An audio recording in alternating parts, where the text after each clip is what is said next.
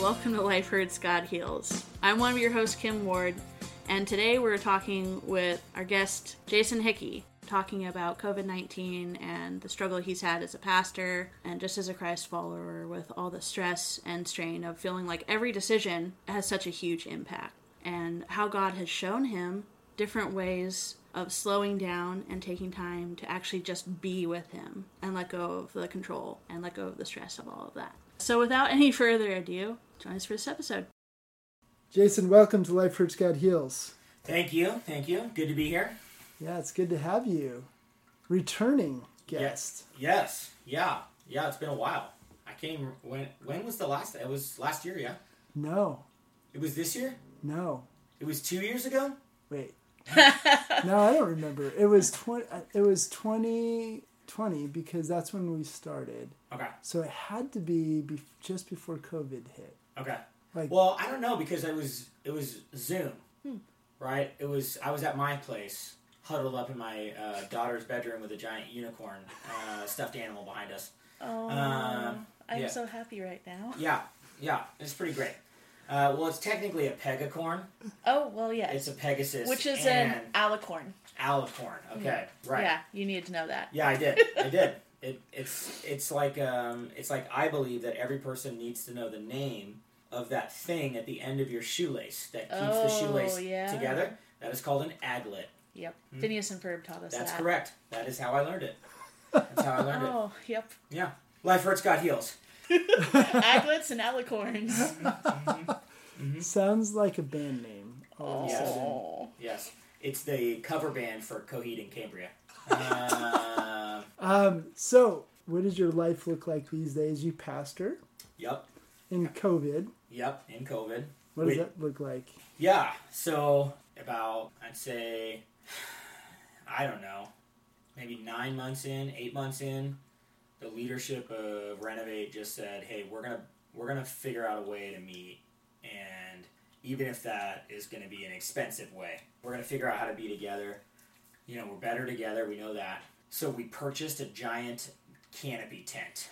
It is forty feet by ninety feet." Wow. and it is semi-permanently installed in our parking lot and it has 48 spikes 24 no no no 48 and then 24 48 20 inch spikes and 24 40 inch spikes Jeez. into the con- into the asphalt in the parking lot Oh. which I said that's why I say semi-permanent. It's not going anywhere. Uh, no matter how windy uh, Johnson Avenue gets, uh, that thing is staying.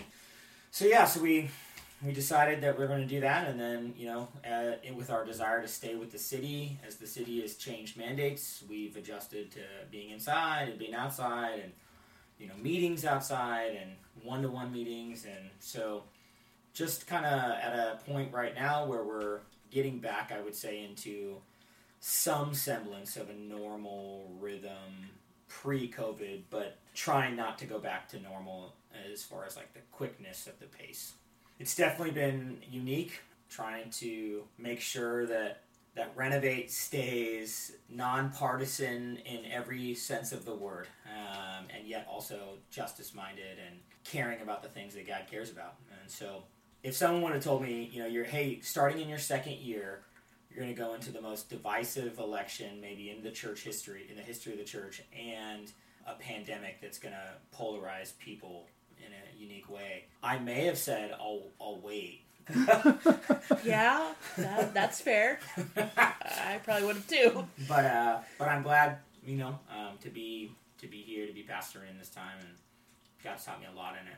Where have been the unexpected struggles and trials for you in this? Yeah, I would say, I mean, so for those of you out there, you know, listening who are, you know, MMPI two people or my, you know, formerly known as only as Myers Briggs, I'm an ENFP, and I am a hundred out of a hundred extrovert.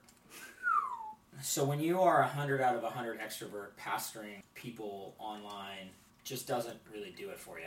And trying to, to care for people from a distance just is very difficult. And I think I think everybody can resonate with that. That's more extroverted, you know. But I think some of the unique struggles for me as a leader, and I'm sure this is probably not unique to the church. I'm sure this is everywhere. But feeling the the pressure to have the right decision that's literally not going to kill someone Mm. and having that right decision right now at all times in every moment in every conversation i think people have been looking more for leaders to step up to make decisions even when they're hard you know than they were pre-covid and you either are a hero or yeah or, or i don't even know if villains you used to get further than villain like you know uber villain you know like Yeah.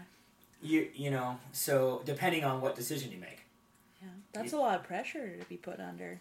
totally totally and you know pressure and and me are not we're not friends you know i think leaders in general have to be able to withstand a certain amount of pressure be able to to endure a certain amount of pressure but in this time i think one of the decisions or one of the things that's been unique to whatever whoever's in charge of any organization that i've been talking with multiple leaders all throughout whether it's school principals whether it's business owners whether it's social media managers pastors all the same thing I, I've never had a season where I have been expected to have a decision that could potentially lead to someone's life or death. Right? We're not the presidents of the United States. Yeah. Right? No one wants to be that band um, from, the, from the early 2000s, late 90s, right? But we all loved it. So, you know, so I think that it, it, it, it does feel a little bit like, you know, you have this decision it's not I you know people say oh decision fatigue right like that's a leadership term and they throw it around in leadership circles. I just feel like it's not fatigue. I feel like it's like leadership annihilation exhaustion. You know, feeling like you have to be expected to make so many decisions all the time and people's lives are on the line. You know, or even if they aren't, you feel like they are. Hmm. So, and inevitably you make a decision that it's like, you know, I didn't grow up in the church, but but like in the days of the worship wars, as I've heard they're called, in the starting of contemporary worship music, right, moving away from hymns, right, churches would have this thing called a blended service where they would do like half hymns and half, you know, praise songs is what they called them back then. Um, and what I've heard is during that time, as a worship leader, you pissed off 100% of the people 50% of the time. Yes. I, I can testify to that one. Yeah. Growing up in a church that was predominantly the 55 and up, but then still had a lot of families Sure. and was almost always on the worship team. Sure. It was horrible. Yeah. You're either making the hymn people mad by singing the new songs, or making the the young families feel awkward and not and not happy by singing these hymns that have, you know, the King's English. And so I feel a little bit like it's like that right now. Like COVID is like it's like you know you're you're basically frustrating a lot of people most of the time. So you mentioned personality, Yes. you and you mentioned the Myers Briggs, but in the Enneagram, you are an Enneagram eight, I am. which is normally the challenger, the person who looks for even thrives on confrontation and challenges. Yes. And yet I hear you telling me that that's not the case in this season. you know, it's like Isaiah 40 says, even eights grow tired and weary. you know? No, that's not it. That's not, that's not how it goes. It's close. Uh, it's close. It's close. Um, no. I mean, I felt in the beginning it was very exciting. Hmm. Very exciting. Like, oh yeah, I'm gonna I'm gonna have all these big decisions. But at that at that point, I was also, you know, I'm a high seven, so I was like super optimistic. Like, oh yeah, that was like March. I'm like, by June, things are gonna be great. We're gonna be great. Things are gonna be back, you know, to normal. Actually, my first, my staff, if they listen to this, they'll say you're lying right now, Jason, because my first one was it started in March, and Easter was late that year. It was April 21st, and I was like, by Easter, we're gonna be back inside. Everything's gonna be great, you know. And then I was like, by June, and then I was like, by end of summer, by the start of the school year. Then I was like, by Christmas, and eventually, I just I got tired of uh, needing to challenge everything all the time, or feeling like I was being challenged, you know, on every little, you know, minute decision. And of course, I mean, of course, how can it not work? We are innately civil or civic beings, designed to be in groups, designed we, we are designed to to see each other in not just as individuals, but also as a collective, right, as the body. And so, uh, you know, in the midst of that, the election too, just it was just hyper challenge all the time, and I just got tired. Can there just be like an easy decision, like a like a, a decision that's like, hey, you know what? Instead of doing service at ten, we're gonna do it at ten twenty. Let's make an easy decision like that, you know. Yeah, that's an easy decision. Oh, Well, in comparison, In In comparison, to like, comparison. no one's gonna die, right? Yeah. Or like, hey, okay, Let, let's let, make it let's easier. change from bread to wafers and yes, communion. there we go. Or like donuts to donut holes, right? It's really a little a small decision, Yeah. you know. So feeling like, man, I just I was long. I find myself longing for those days of those easy decisions, and I don't think it matters if you're in leadership or not, right? Because you're you know, no matter what form your the word family takes for people, right? Whether that's married, single, kids, no kids, right? Roommates, no roommates, you know, living on in whatever, right? Whatever form that that word takes for people, I think we all feel this sense of we're just tired of having to like live on this constant stream of what decision am I going what pivoting decision am I going to need to make this week? yeah, right. Even going into the grocery store, hmm for me, I'm hyper aware of like the people in my life that if if I'm not careful walking in there, hmm that I could get people sick in my family, friends. hmm You know, I was just saying, yeah, because it's that whole whatever I. It's own awareness that we probably always should have had to a point of wow, what I do affects other people. Right. Hmm. There's a domino effect, and I mean honestly, that's always been true. Sure. That's always been true, but you don't notice it until something like this happens, where wow, now my decisions feel like they have so much more impact. Yeah. On not just my own life. yeah, Right, like you know, as an eight and a challenger, right? I, eh, you know, as in a high extrovert, the proverb, you know, uh, where words are many, sin is surely not absent, comes true in my life all the time. And uh, mm, preach, yeah, and uh, and so, right, like in those, I knew my decisions affected people, right? I have to say, I feel like I have to say sorry. It's like one of my top five words, you know. Uh, but uh, but like my decisions never before in my life could i come to a point where i could receive a phone call that says hey mr hickey we want to let you know that you are the point of origin of this contact trace where such and such person died. Mm-hmm. Right? Like i've never served in the armed forces so i've never had that that sense of like this person's life you know is in my hands.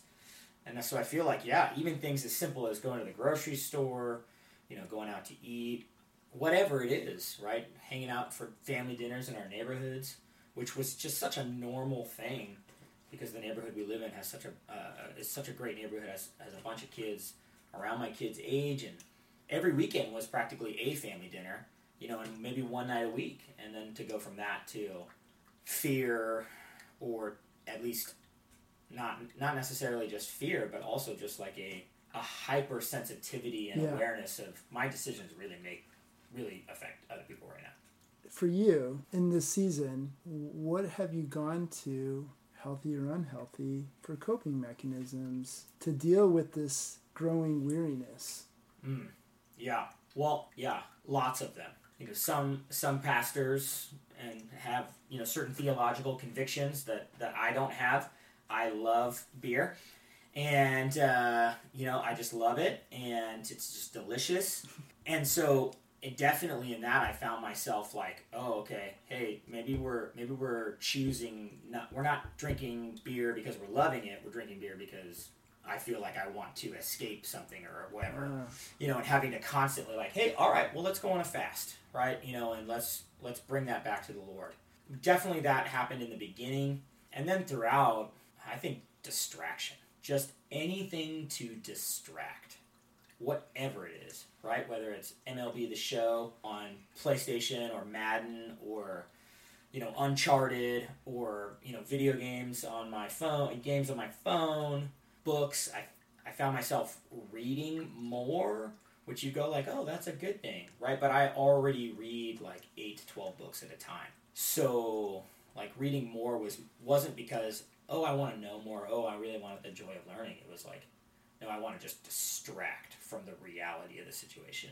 And as an eight, I found myself coping by challenging. Mm. Like, Like- what did that look like? a lot of social media arguing. Yeah, super fun. Kim, you love it. You ready? You Oh, oh a yeah, yeah. The, the nine sitting over here Uh-huh. is sitting there going, "Wow, you just entered my nightmare zone," and I would have like, Mhm. I wouldn't have unfriended you if we were friends on social media. I would have unfollowed you, however, Sure, sure, sure. to Sure. not deal with it. Right, right. I feel like you should have at least snoozed me once or twice before you unfollowed me, though. I feel like I feel hurt by the fact that you go right, right to the unfollow. You know, like Uh, well, yeah. that, that's and once again the nine's going to retract that statement and go like, "You're right. I probably should just snooze you for a little bit and see if it gets better." mm, it, it wouldn't have. You should have just unfollowed me. Uh, You've, you've just offended Jason in this imaginary scenario. yeah, in this imaginary, imaginary scenario, that I'm not offended in at all. um, but yeah, no, I think I even found myself like dipping into that shadow self of, hey, I could win. Let me win. Let me hmm. win more, which is a strong a strong pull for a for a challenger. Does that feel like a need because in this that keeps going on and on and on, there are diminishing or seemingly diminishing victories or wins in this? I'm just, I mean, I'm a competitive person in general. And I mean, even last night, right? So, you know, the Dodgers were facing the Cardinals in the Wild Game Series. If they lost, they're out for the season.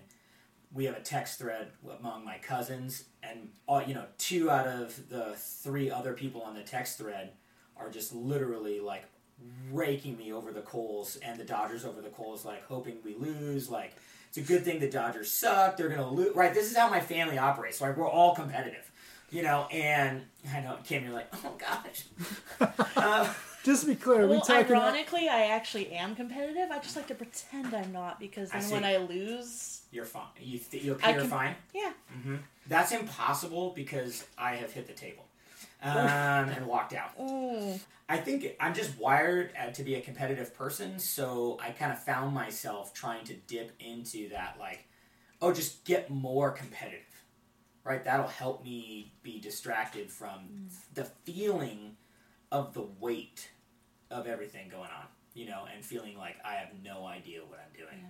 I already had no idea what I was doing as a lead pastor. This is my first rodeo, right? So I, I mean, I was already start. I was starting from that place. So add this, and it's like, well, okay, nobody knows what they're doing, but it's like now it's like double whammy. So not only do I not know how to be a lead pastor, no, but no one knows how to lead in something like this. Hmm. So, so I think I mean there was just all sorts of these compulsions of mine, and all sorts of these, and I think really good things, by the way. So those are all the bad things. I think there were also really good things too. I spent a lot more time writing. Spent a lot more time just not speaking, which is a discipline for me. And I spent a lot more time cultivating kind of a heart of attentiveness to that reality that was there before. Like, hey, COVID decisions are not the only decisions that harm people or that hurt people. And just because we're called to be gracious and we're called to be forgiving doesn't mean that we should take other things light, lightly, right? Like playing around or joking around or things like that. So I think just really diving into a sense of like solitude and silence and allowing God to speak. Here's some areas that I want to look into with you, and here's some areas that I want to I want to refine in you. I want to grow in you, and I want to work in. While you have the luxury of not being able to talk to as many people. yeah. Were those times of silence and solitude intentional, unintentional, or both? I think the ones that were helpful were intentional. Okay. What did that look like? How did you go forward into intention with those?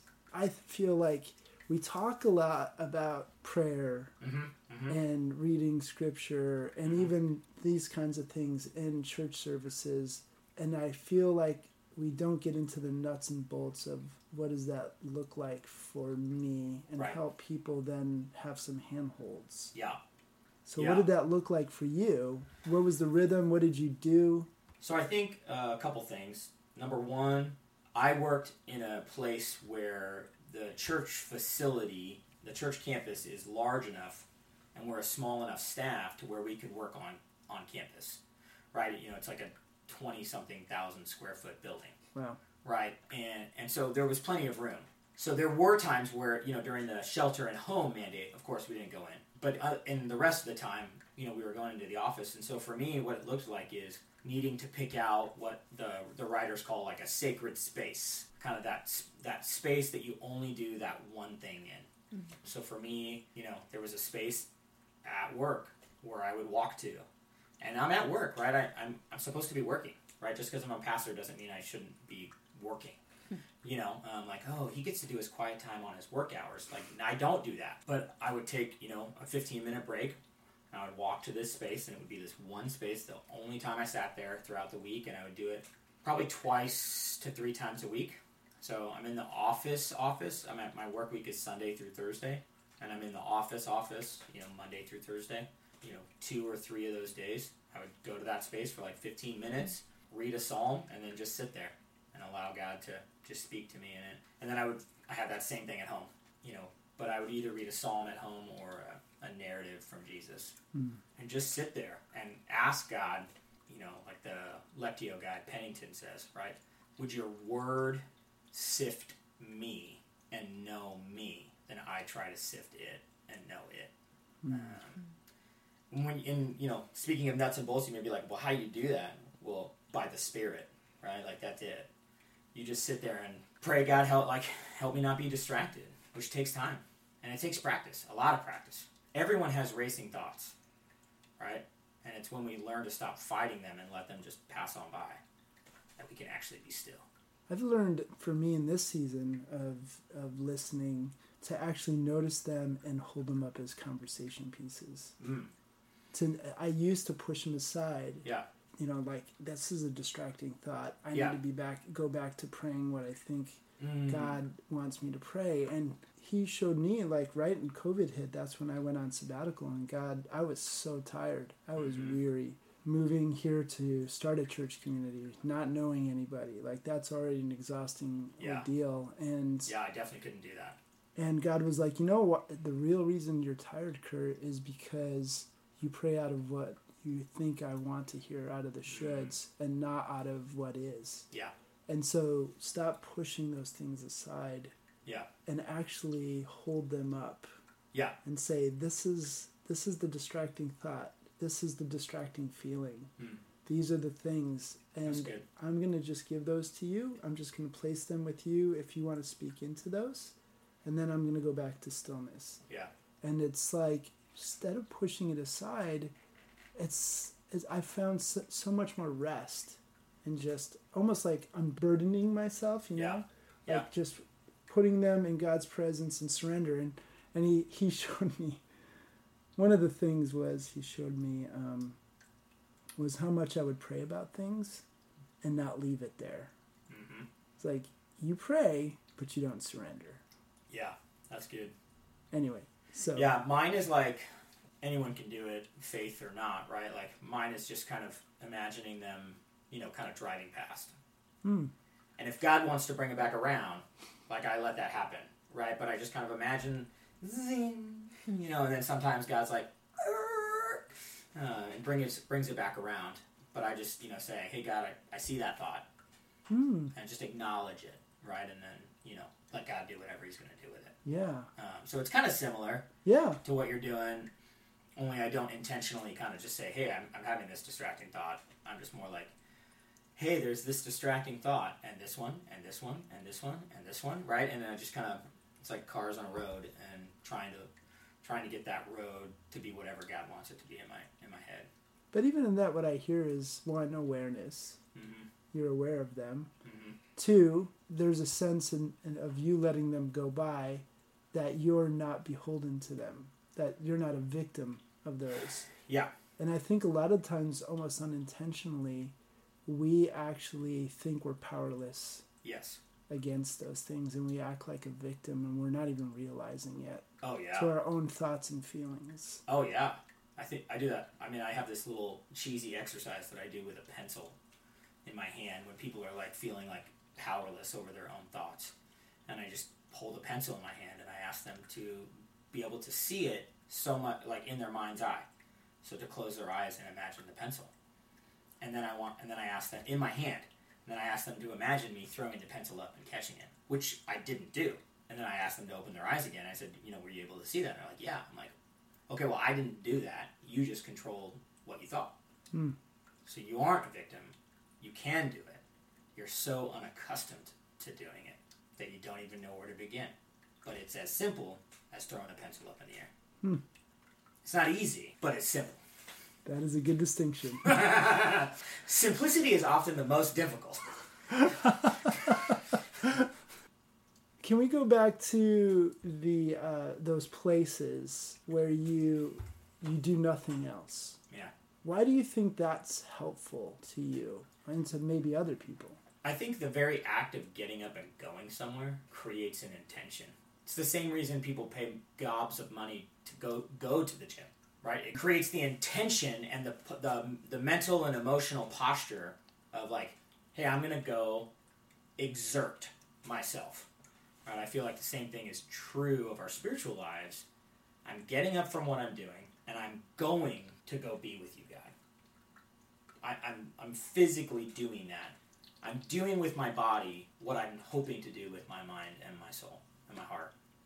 And that's a good point is that they're all intricately tied. When Jesus said the word peace, peace to you when he first rose from the dead, hmm he comes into the room where his disciples are, and those are the words he uses right after his resurrection or when they first see him. Yeah.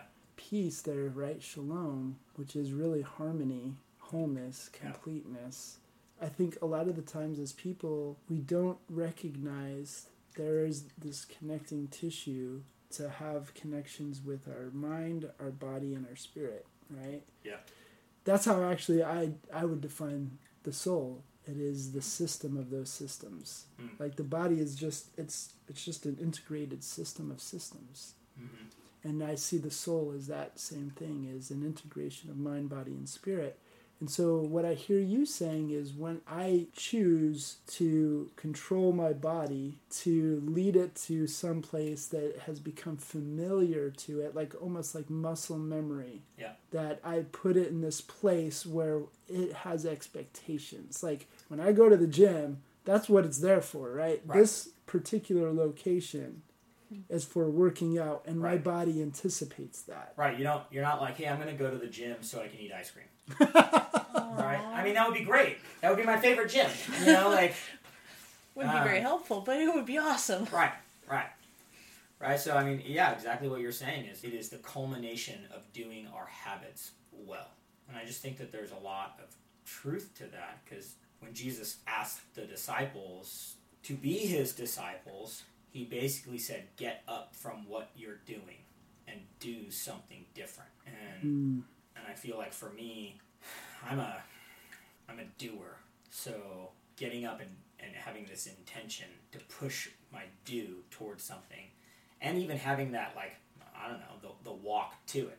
It's only a thirty second walk or Yeah. a, or a minute walk, but at the speed of thought, that's a long time. Yeah, yeah. Neuroscience says that we have a 10 second gap between a thought and an action. Yeah. So if you have a walk, th- that gives you even more time to meditate. Right. Exactly.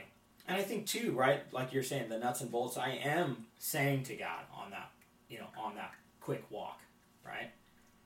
Hey, I want to go be with you, Yeah. and I know I'll be distracted, so help me be with you, right?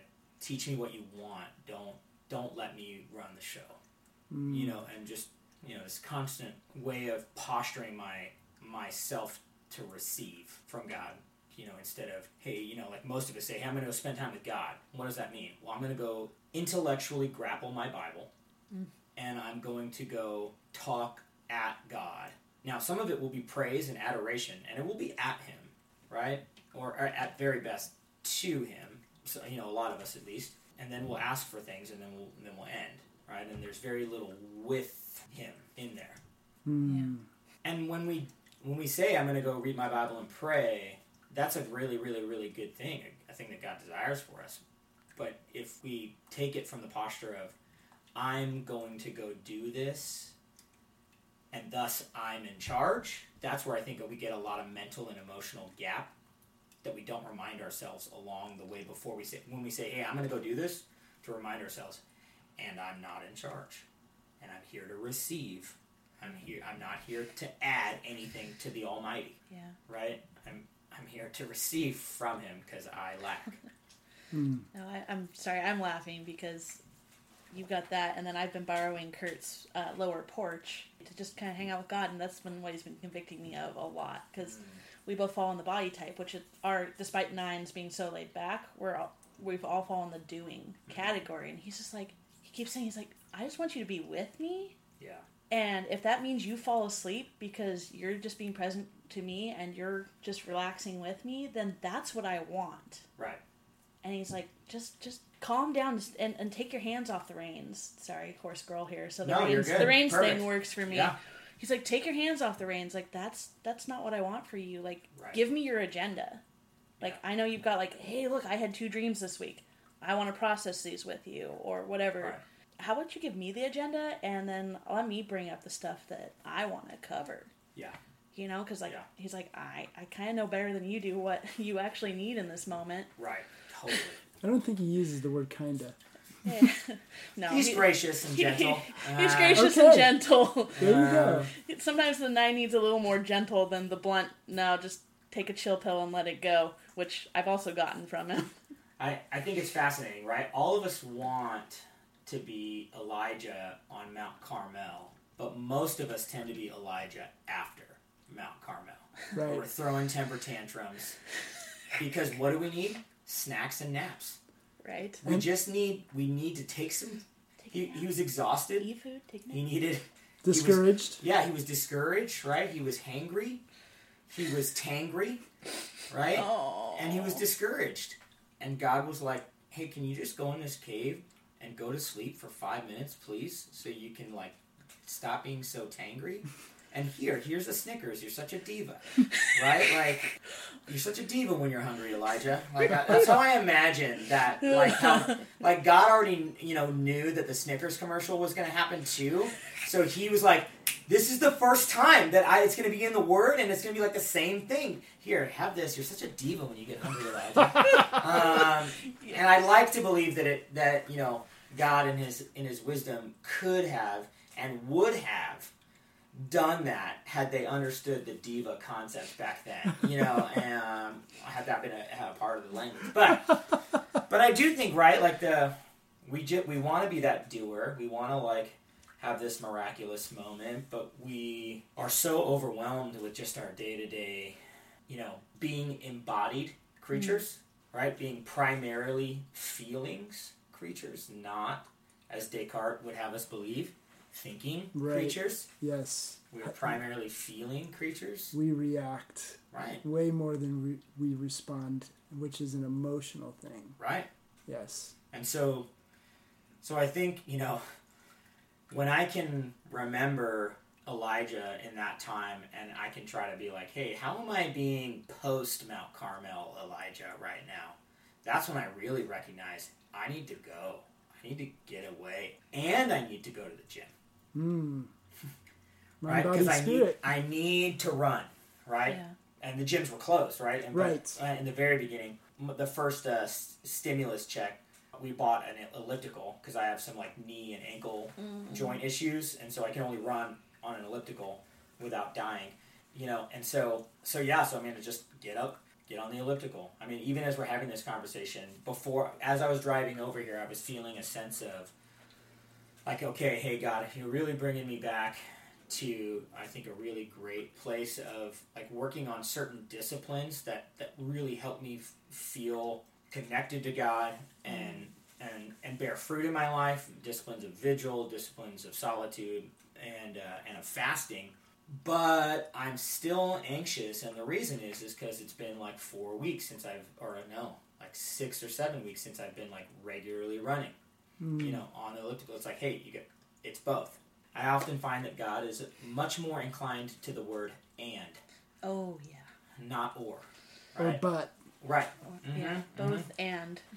Both and, but this too. So yeah. So I mean, I think in the midst of all those, you know, coping mechanisms, God reminded me of the simplicity, the difficulty of that simplicity, and then ultimately that that has led to this, you know, in these last, I'd say six to nine months of just kind of this movement and progression towards being feeling released from like you like you said reacting to the world around me instead saying Let, us get back to moving through the world with intention and, a, and the peace that the wholeness or the fullness or the flourishing concept of shalom. Mm.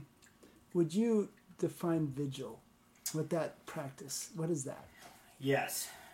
It's where you get up on the, the great wall of your city and look for the enemies to attack and you sound a horn when they when they come Oh wait, no, that's not it.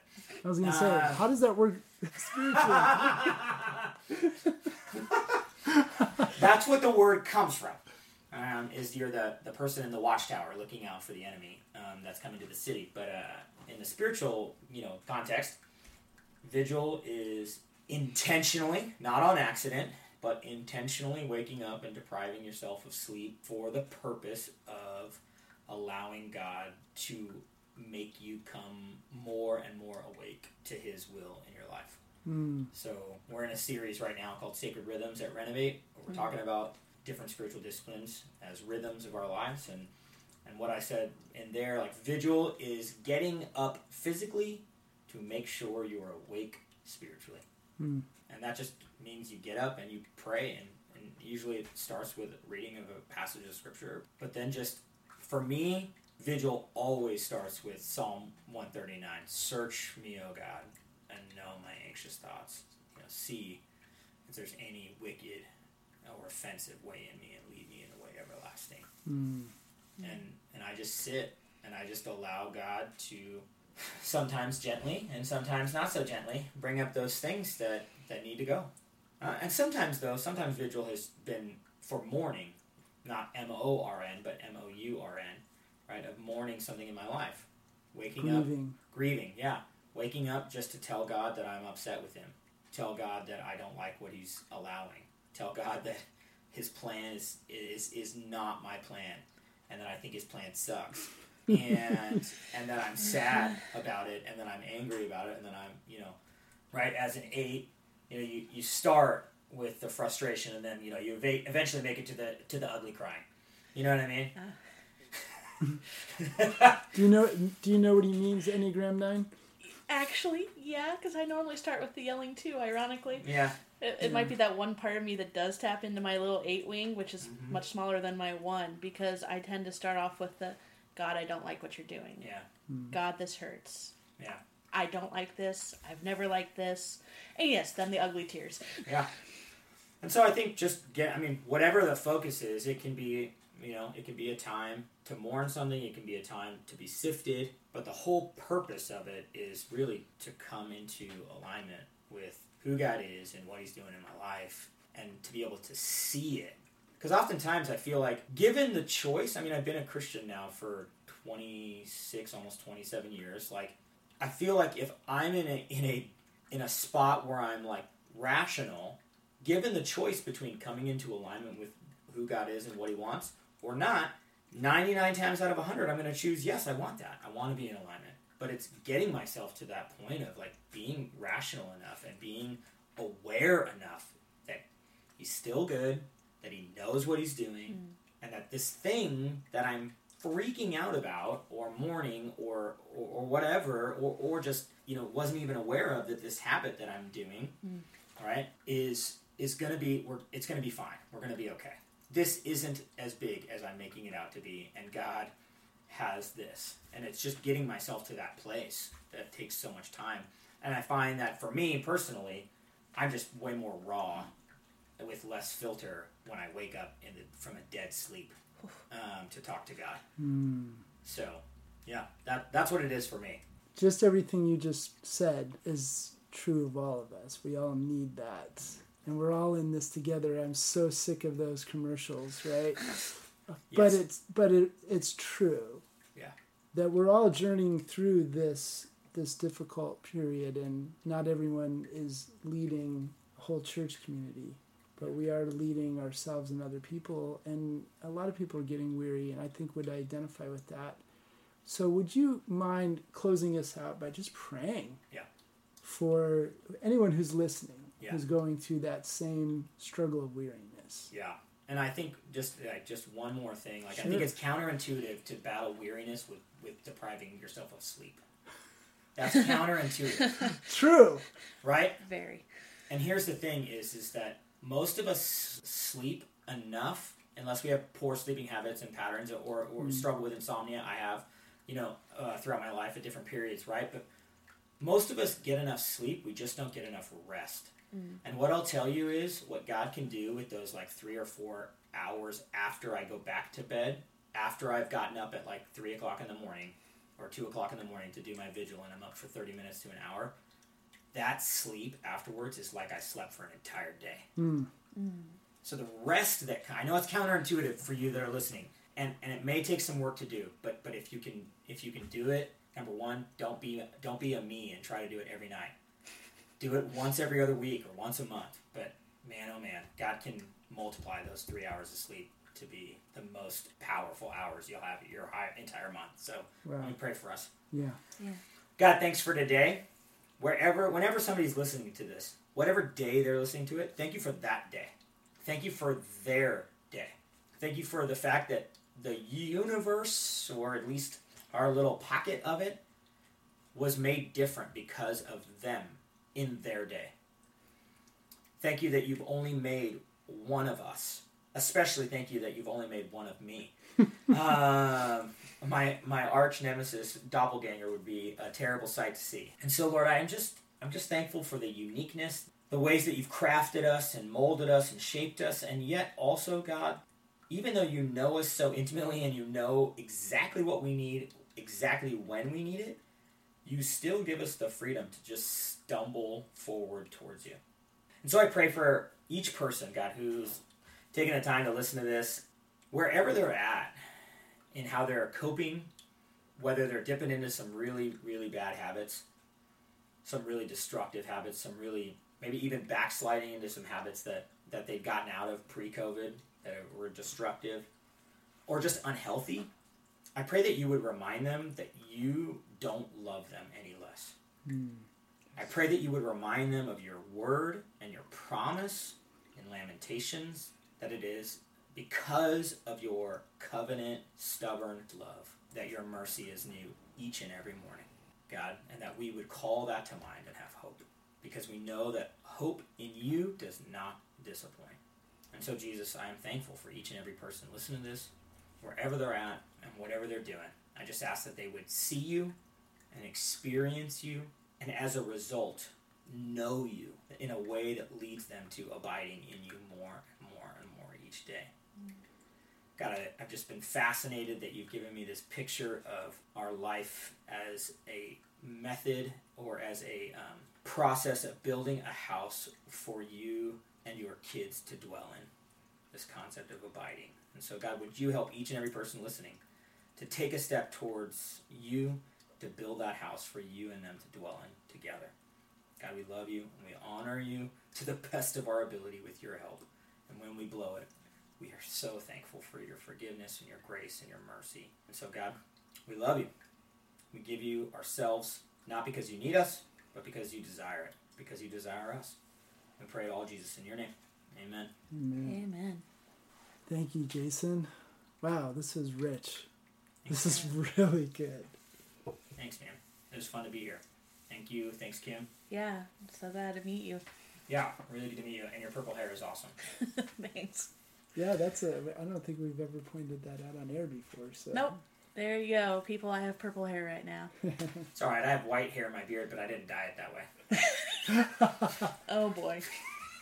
the thing, the thing that I really enjoyed was the vigil. I've never been in a conversation like that. That's cool. Some of my most pivotal experiences that have changed my life have happened in the middle of the night. So that's really cool to That's hear awesome. the intentional idea of fasting from sleep as vigil, you know? One of the things that I pictured was when you and Kim were talking about intentionally going from where you were you were working Mm-hmm. To f- somewhere else. Mm-hmm. What hit me was intentional doing that leads to being. Yeah. That was really cool. Exactly. Thanks for that.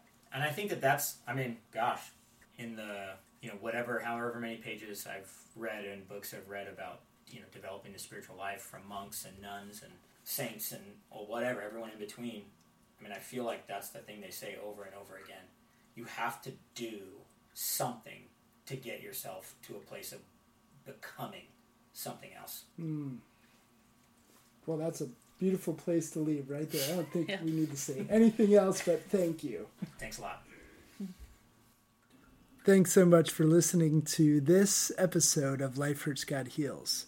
Before you go, let me ask you a question.